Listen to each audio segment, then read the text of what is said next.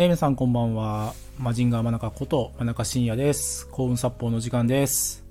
えー、マイク変えました。音声はクリアに聞こえてますでしょうか、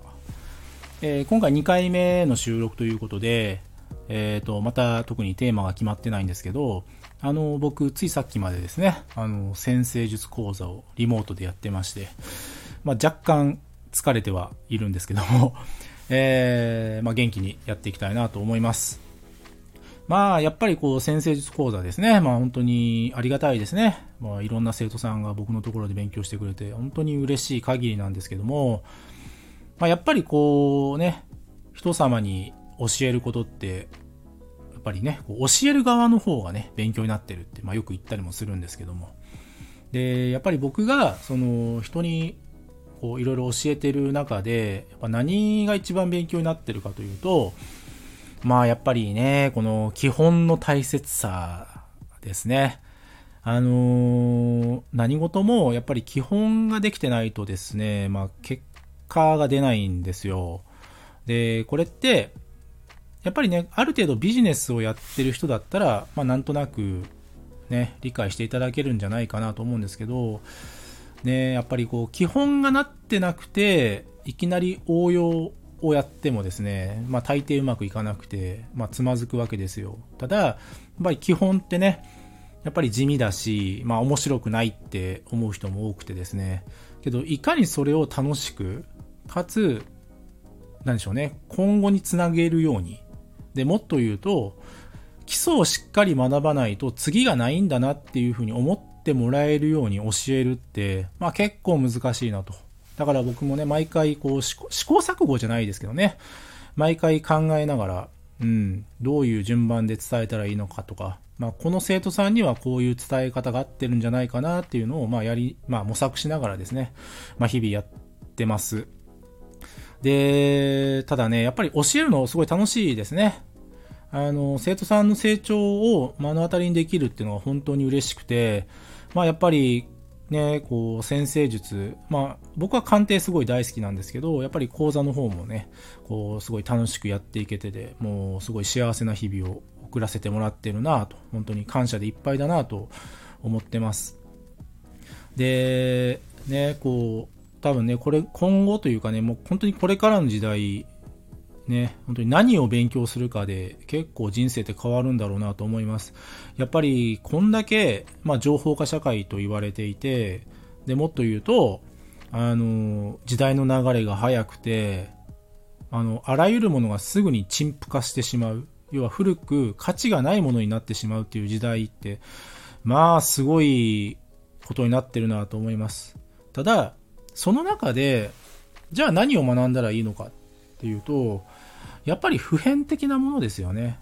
どんなに時代が変わっても、まあこういったことって変わんないよね。まあ言ったら、ね、それが一般的にはその古典とかって呼ば呼ばれるものですけどね。それは文学だったり、まあいろいろあるんですけど、あのやっぱり昔からあって、かつ今も生き残ってるものって、やっぱり人の本質が詰まってるものが多いと僕は思っていて、で、まあ本当に例を挙げるとですね、僕が教えてる、もしくは鑑定でさせてもらってる先生術っていうのは、古典先生術というものをメインでやってるんですね。うん、あの、まあ、先生術ってすごく歴史が深くて、あの、5000年の歴史があるって言われてるんですよ。5000年ですよ。あの、僕はね、よく言ってるのが、あの、聖書より古いですよと。そうね、言ってね、あの、先生術を紹介することって多いんですけど、やっぱりね、この5000年生き残ったってすごいですよね。うん、5000年ってもう、ね、その西暦というかね、BC、AD の、さらにその倍前ですからね。倍以上前ですからね。うん。やっぱりこんだけ歴史が古いけど、今も通用する技術っていうのは本当に、まあ、僕自身、まあ、鑑定させてもらってて心強くてですね。やっぱりその古典っていうものを、まあ、先生術ですけど、しっかりと学んだがゆえに、まあ、やっぱりこうね、あの、クライアントの方に喜んでいただける鑑定が提供できているのかなと思ったりします。ですので、まあ、やっぱり何勉強したらいいんですか？ってなったら、やっぱりなんか古いものから勉強するってすごい大切で、あのー、よく聞くのが、やっぱり歴史は勉強しなさいって言いますよね。うん、歴史。あと、アートですね。昔からあるアート。まあ、絵画、まあ、モネとかですね。まあまあもっと前の時代のアートもそうなんですけど、あと、意外と言われてるのがワインって言われてますよね。まああれも歴史が詰まってますよね。うん。なんかね、この3つって、あのー、結構僕は大切だと思ってて、まあやっぱりね、文学、あの古典文学とかもね、すごい大切だと思うんですけど、やっぱりまず言葉ですよね。そしてアートだったらやっぱり見た目とかですね。まあ音楽だったらまあクラシック、やっぱり耳。うん。で、ワインみたいなものになると今度味になってきますからね。今度味覚ですからね。やっぱりこういったね、なんでしょうね。この五感を刺激するようなもの。で、かつ、昔からあるものって、多分今後も残りますよ。ワインなくなると多分誰も想像できないだろうし、まあ文学もやっぱり読み継がれてる文学って結局教科書に載ったりしますからね。うん。かね、そういったことをね、勉強されると、すごく人生が豊かで、かつ、まあ今後の激動の時代にも対応しうる人に成長できるのかなと、まあ、若干上から目線ですが、そう思ったりもしています。はい。まあ、今日はね、ちょっと、